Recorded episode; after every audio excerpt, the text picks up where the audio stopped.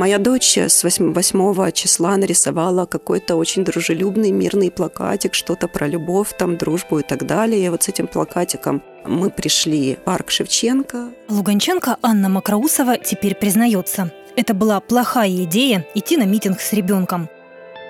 На мирный протест напали крепкие люди с битами и цепями. Я помню этот момент, когда она убегает от меня прям в самую гущу событий, где все это происходит, и начинает собирать вот эти желто-голубые ленты, по которым все топчутся. И, это было как в замедленной съемке. Смотрю, как мой ребенок вот в этой толпе, где люди, избивают других людей, и она собирает вот эти вот кусочки желто-голубых лент. Через 2 месяца Анна с дочкой были вынуждены оставить Луганск и до сих пор не могут туда вернуться. Я не продала жилье. Мне очень страшно расстаться со своей синей квартирой. Вот тот мой мирный дом для меня сейчас это скорее как, такое, как будто какое-то иллюзорное детское воспоминание. Меня зовут Валентина Троян. Я луганчанка. Мой подкаст «Донбасс. Ключ от дома» о земляках, в чьи дома в 2014 году пришла война.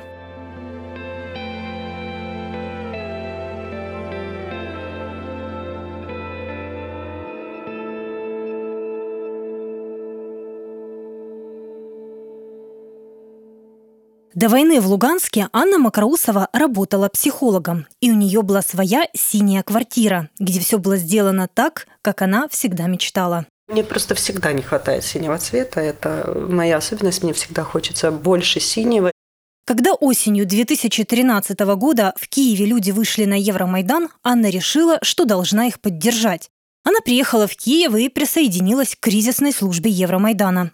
Но в феврале, когда Россия аннексировала Крым, Анна Мокроусова вернулась. Было предчувствие, что точно такой же сценарий уготован и для ее дома. Потому что раз такое происходит в Крыму, то в ближайшее время подобные события, скорее всего, начнутся и у меня дома, так как мы слишком близко к России. И у меня там дочь, и я чувствовала, что отстояв одну революцию, мы должны снова уже участвовать в других событиях и в другую революцию у себя дома. Анна говорит, пока была на Майдане, она много раз наведывалась в Луганск, но никаких изменений в городе не замечала и не чувствовала, что он в опасности. И мне звонили друзья из Луганска и говорили, что вот пока ты, вы там находитесь, у нас здесь ужасно, ты очень нужна в Луганске, но я как-то еще тогда не осознавала того, что происходит. То есть, наверное, до этого мы как-то все жили тем, что в Киеве происходит. И, в общем-то, недели через 2, наверное, только... к марту я приехала в Луганск, к началу марта.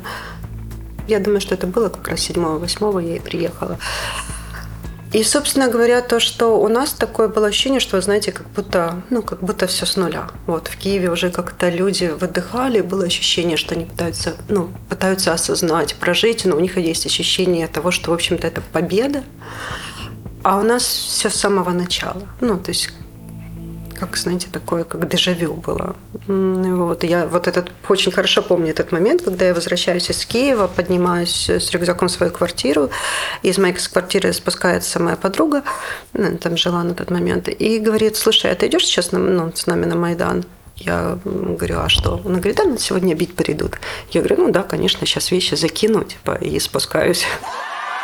Я предлагаю всем сказать: Луганск! В начале марта в Луганске начались митинги, которые впоследствии получили название «Русская весна». Я знаю, зачем вы здесь. Сейчас по всему юго-востоку проходят митинги в каждом городе под лозунгом «Русская весна».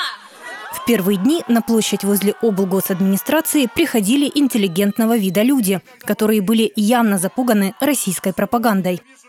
Они выступали против интеграции Украины в Евросоюз и считали, что дружба с Россией важна как воздух. Но в считанные дни публика поменялась. Появились агрессия, российские флаги и призывы к референдуму и войне. Вот фрагмент выступления депутата Луганского областного совета Юрия Хохлова. Наша война только начинается, и начинать ее надо вместе в штаб. Я предлагаю, смотрите, мы ни шагу назад, ни шагу назад. Не хотят нас услышать. Понимаете, здесь мы услышать. Донесем свое. Тихо, спокойно, монотонно и уверенно. Между участниками пророссийских и проукраинских митингов время от времени происходили стычки. И это вполне ожидаемо. Нередко они собирались просто друг напротив друга. Оппоненты луганского Евромайдана привозили на свои мероприятия мощную звуковую аппаратуру, чтобы заглушить соперников, вспоминает соратник Анны, один из лидеров луганского Евромайдана Константин Реуцкий. Были эпизоды с нападениями. Во время одной из наших попыток показать фильм о Межигорье. Молодые люди, которые до этого выходили на акции с плакатами, напали на нашу акцию, залили каким-то напитком компьютер, с которого транслировался фильм, перевернули оборудование, экран. Через некоторое время, когда этот показ должен был состояться на крыльце Луганской областной государственной администрации, в людей на акции бросали дымовые шашки, бросали петарды, я уже не помню деталей. Тогда этих нападающих задержали, но и отпустили, конечно же. Но 9 марта 2014 года, в день рождения украинского классика Тараса Шевченко, собрание луганского Евромайдана закончилось бойней. Как вспоминают очевидцы, вначале на площади через дорогу у людей было не очень много. Но в какой-то момент на горизонте со стороны памятника труженику Луганщины появилась огромная толпа. Она двинулась в сторону представителей Евромайдана.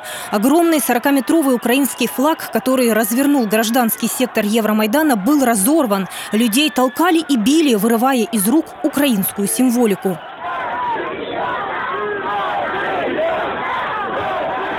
Анна Мокроусова вспоминает, пришла на площадь с 6-летней дочерью. Подумать не могла, что такая ситуация вообще возможна. Моя дочь с 8 числа нарисовала какой-то очень дружелюбный мирный плакатик, что-то про любовь, там, дружбу и так далее. И вот с этим плакатиком мы пришли в парк Шевченко и стали, наверное, свидетелями. Фактически мы пришли в разгаре разгона, в разгаре вот этого безумия. Почему мы туда вообще зашли? Потому что мы зашли с той стороны, где мы не видели того, что происходило. Мы видели толпу, и только оказавшись уже в середине, мы поняли, что фактически происходит побоище. По мнению очевидцев, большую часть агрессивно настроенных людей откуда-то специально привезли. Это были не местные. В руках у них были биты, цепи, а у некоторых – оружие. Впрочем, время для оружия пока не наступило. Как вести себя в таких ситуациях, Анна Мокроусова тогда еще не знала, поэтому растерялась, впала в состояние шока. Мой ребенок тоже в этом шоковом состоянии увидел, как те люди, которые пришли сбивать участников этого, нас, вот, как они порвали украинские ленты и флаг. И я помню этот момент, когда она убегает от меня прям в самую гущу событий, где все это происходит, и начинает собирать вот эти желто-голубые ленты, по которым все топчутся. И, это было как замедленные съемки. Я смотрю, как мой ребенок вот в этой толпе, где люди, избивают других людей, и она собирает вот эти вот кусочки желто-голубых лент. Тот штурм 9 марта оказался неудачным. Хотя разъяренные пророссийские активисты все же ворвались в здание администрации, но захватить его не смогли. Но уже через месяц ситуация в Луганске полностью вышла из-под контроля власти, и никто из облгосадминистрации не мог на нее повлиять. 6 апреля сепаратисты захватили здание СБУ. Теперь они вошли во вкус, а местные жители пытались угадать, чье предприятие или организация теперь на очереди. 3 мая 2014 года она дошла до призывного пункта Луганского областного военного комиссариата возле автовокзала. Ну что вы, блядь, там засняли, суки? Сидите, блядь! Да нет, давайте, нет, брось! Заходи! Со стороны! Сзади надо заходить! Выходи, дядя! В тот день представители Луганского Евромайдана Анна Мокроусова и Алексей Беда тоже пришли к призывному пункту – посмотреть, что там происходит, и задокументировать. Но очень быстро боевики из местных их узнали. Проси у народа прощения, ты! Козел! Ну что ты, закон, Андрей! Ура! Тварь! Скотина, будь ты проклят, падаль! Их схватили, и в конечном итоге они оказались в захваченном здании СБУ. Мой последний день в Луганске полный день, я провела в здании, захваченном здании Службы безопасности Украины, куда нас отвели с Лешей Бедой, как нас тогда обвиняли в том, что мы правый сектор. Ну, тогда все были правым сектором, все, кому важна была, кто идентифицировал себя как украинцев и кто отстаивал, да, свою землю. Нас всех называли правым сектором. И сутки до моего отъезда я находилась, ну, по сути, в плену у военных людей, которые захватили здание СБУ. Соратник Анны, Константин Реуцкий, тоже приехал к призывному пункту и сразу узнал о том, что ее и Алексея Беду задержали боевики. Тогда он отправился к начальнику общественной безопасности Ленинского РОВД Луганска Андрею Наконечному. По словам Константина, в какой-то момент тот стал посредником между захватчиками здания СБУ и луганскими властями, а иногда даже предупреждал активистов Евромайдана о готовящихся против них провокациях. Тогда он в этих переговорах тоже, как мне кажется, сыграл важную роль, поскольку он коммуницировал с так называемыми полевыми командирами боевиков. Велись и другие переговоры через отца Ани, который был известным луганским бизнесменом и, насколько я могу судить, пользовался авторитетом в кругах боевиков. Пока Константин искал способ освободить товарищей, сам едва не попал в плен. Боевики решили хитростью заманить его в засаду.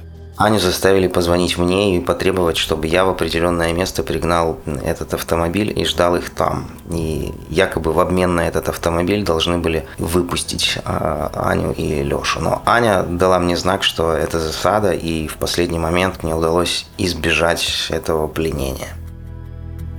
Через сутки Анну Мокроусову и Алексея Беду отпустили без всяких условий, говорит Константин Реуцкий. Он считает, что в большей степени договориться об их освобождении удалось Аниному отцу. Версия Анны немного другая.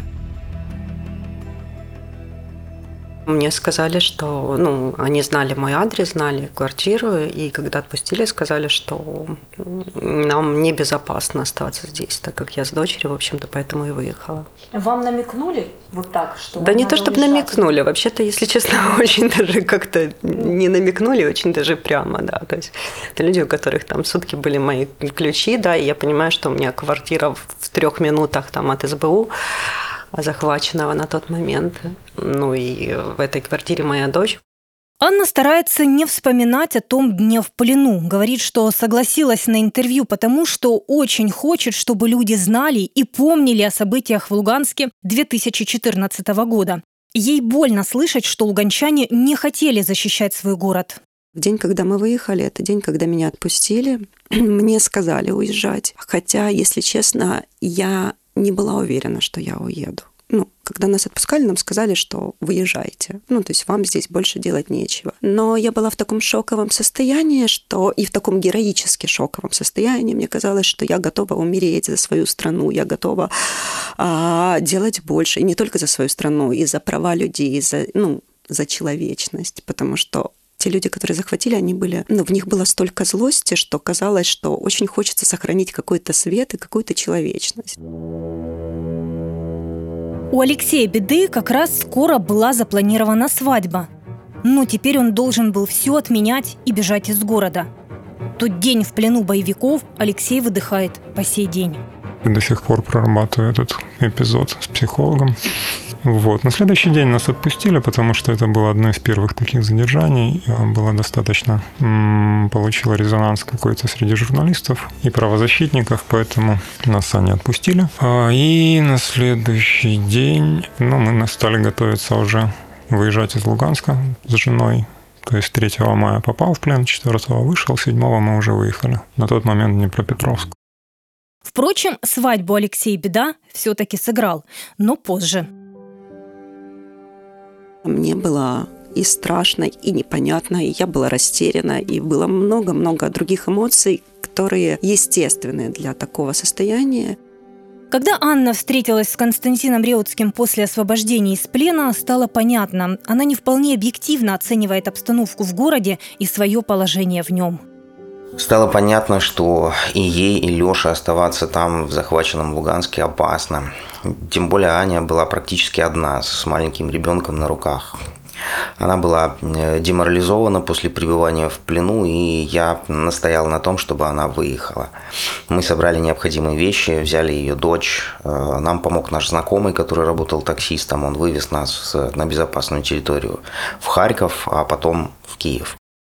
Когда я вышла, меня что-то люди расспрашивали. Кто-то спрашивал, что я буду делать. Все были растеряны. Но Костя тогда сказал, что собирайся, мы выезжаем. И, наверное, это было для меня очень важно. Я не могла принять этого решения. И это то, что было нужно. Потому что в этом шоковом состоянии у человека не работает интеллектуальное, недостаточно эффективно работает интеллектуальная составляющая. Я действительно не могла оценить, что происходит и как будет лучше. Я всегда буду благодарна Косте Реуцкому, который на тот момент сделал, для меня очень много. Он принял за меня решение. Вещи Анна собирала наспех, не вникая, пригодится ли та или иная вещь. Я не верила, что я уезжаю насовсем. Когда Костя сказал, что мы выезжаем, был в наших головах план, что мы уезжаем, потому что скоро 9 мая, и 9 мая быть небезопасно, а после 9 мая мы обязательно вернемся. Мы, наверное, все так думали. Это была какая-то общая идея, что вот только 9 мая будет опасное. Но мы, наверное, еще не хотели верить в реальность происходящего. Мы все-таки хотели верить в то, что это вот-вот, закончится. Вот прямо сейчас все-таки войдут украинские войска.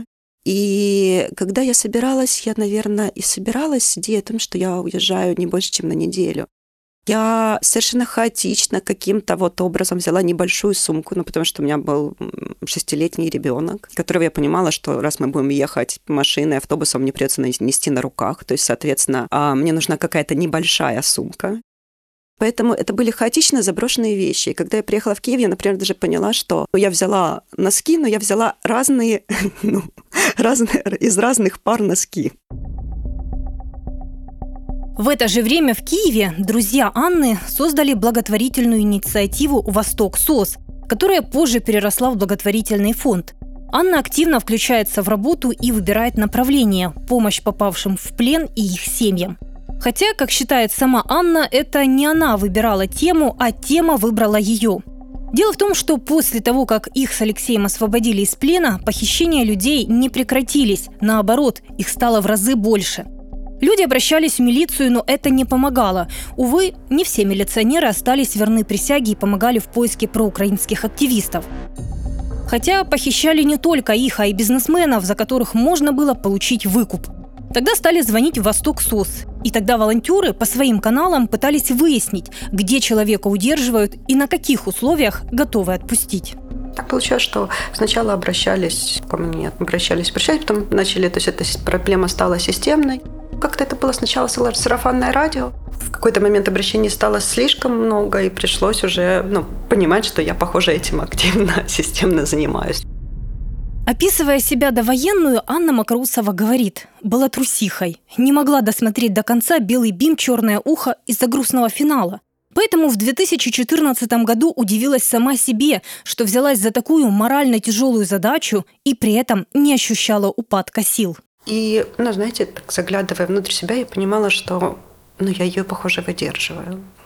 То есть я видела, как ряд людей начинали заниматься на тот момент и бросали.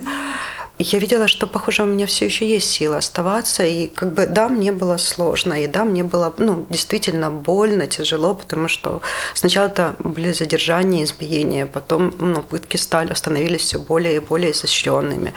Люди, с началом активных боевых действий у нас появились еще и категория пропавших без вести. То есть, действительно такая... мне было очень непросто отслеживать, что я остаюсь с этим и думаю о том, что делать с этим дальше.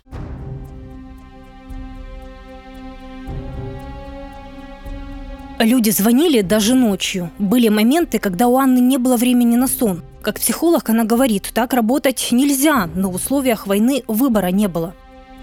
Несмотря на все эти обстоятельства, в 2015 году Анна основала свою общественную организацию «Блакитный птах» – «Голубая птица». которая помогает бывшим пленным, родственникам тех, кто еще в плену, или семьям пропавших без вести. Мне очень сложно всегда, когда берут родители там, где есть дети. Там, где либо были задержаны несовершеннолетние, это то, с чем до сих пор я не могу быть. И то, что, то, что меня травмирует, и, наверное, я буду этим заниматься, пока, наверное, все дети не дождутся своих родителей. Для этого подкаста я записывала Анну в 2 захода. Первый раз мы сидели в студии, и она вспоминала свою довоенную луганскую квартиру. Я не верю, что я вернусь. Нет, я не продала жилье. Мне очень страшно расстаться со своей синей квартирой. Но мне кажется, что она есть только в моем воображении. Я боюсь помнить, что когда-то у меня была мирная жизнь, в которой я просто радовалась жизни, не готова была пожертвовать своей жизнью ради защиты своей страны. Наверное, тот мой мирный дом для меня сейчас это скорее как...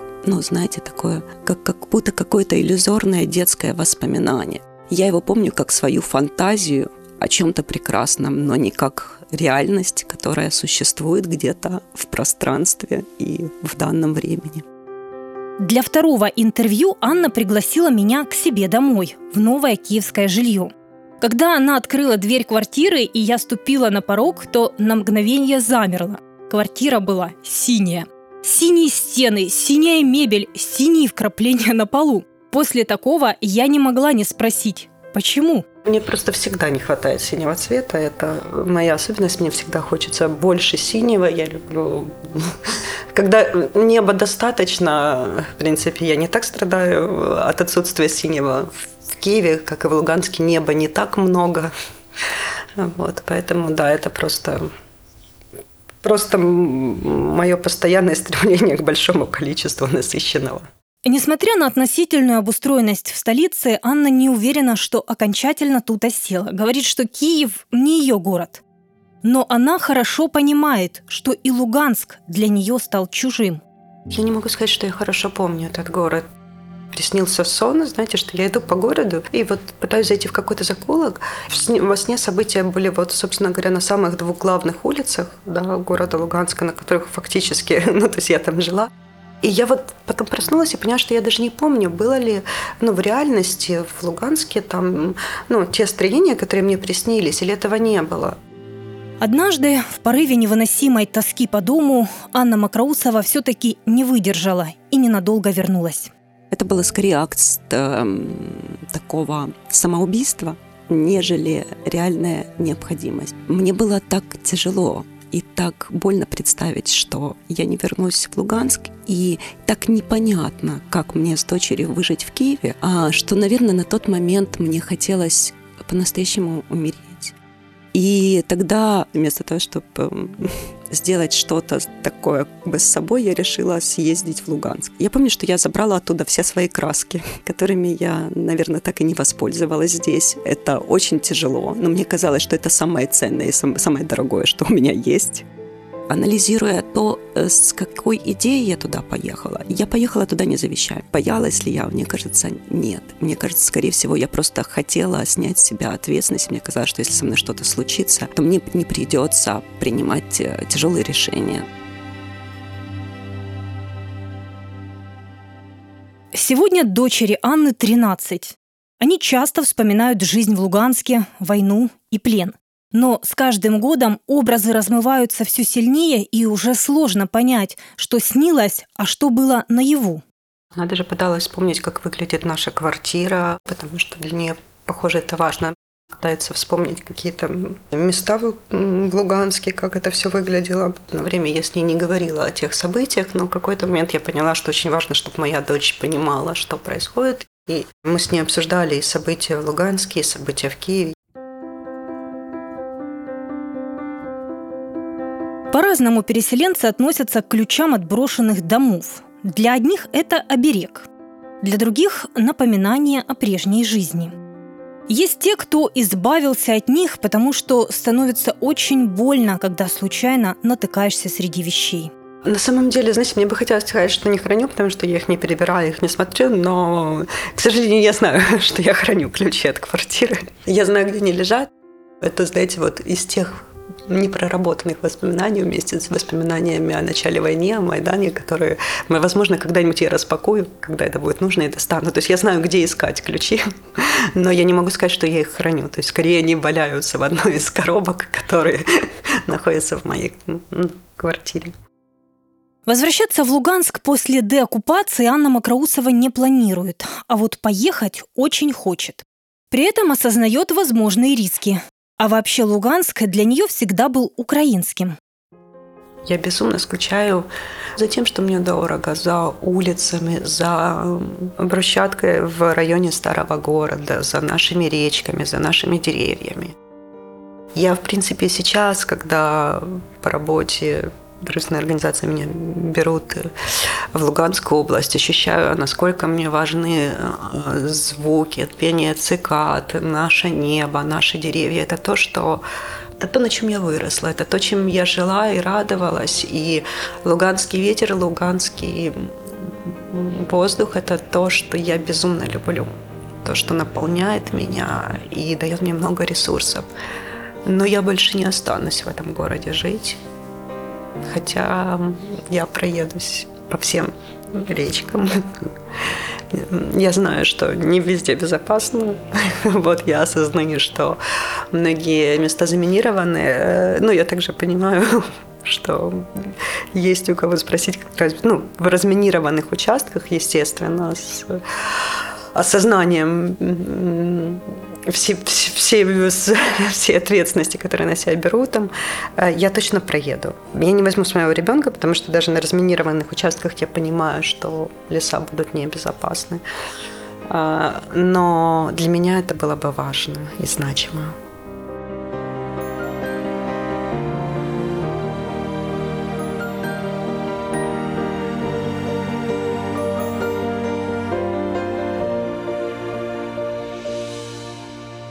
Это была последняя серия подкаста «Донбасс. Ключ от дома». И я, ее ведущая, Валентина Троян. Все люди, чьи истории я рассказала вам, больше 6 или 5 лет не были дома. Для них это станет возможным только после возврата оккупированных территорий.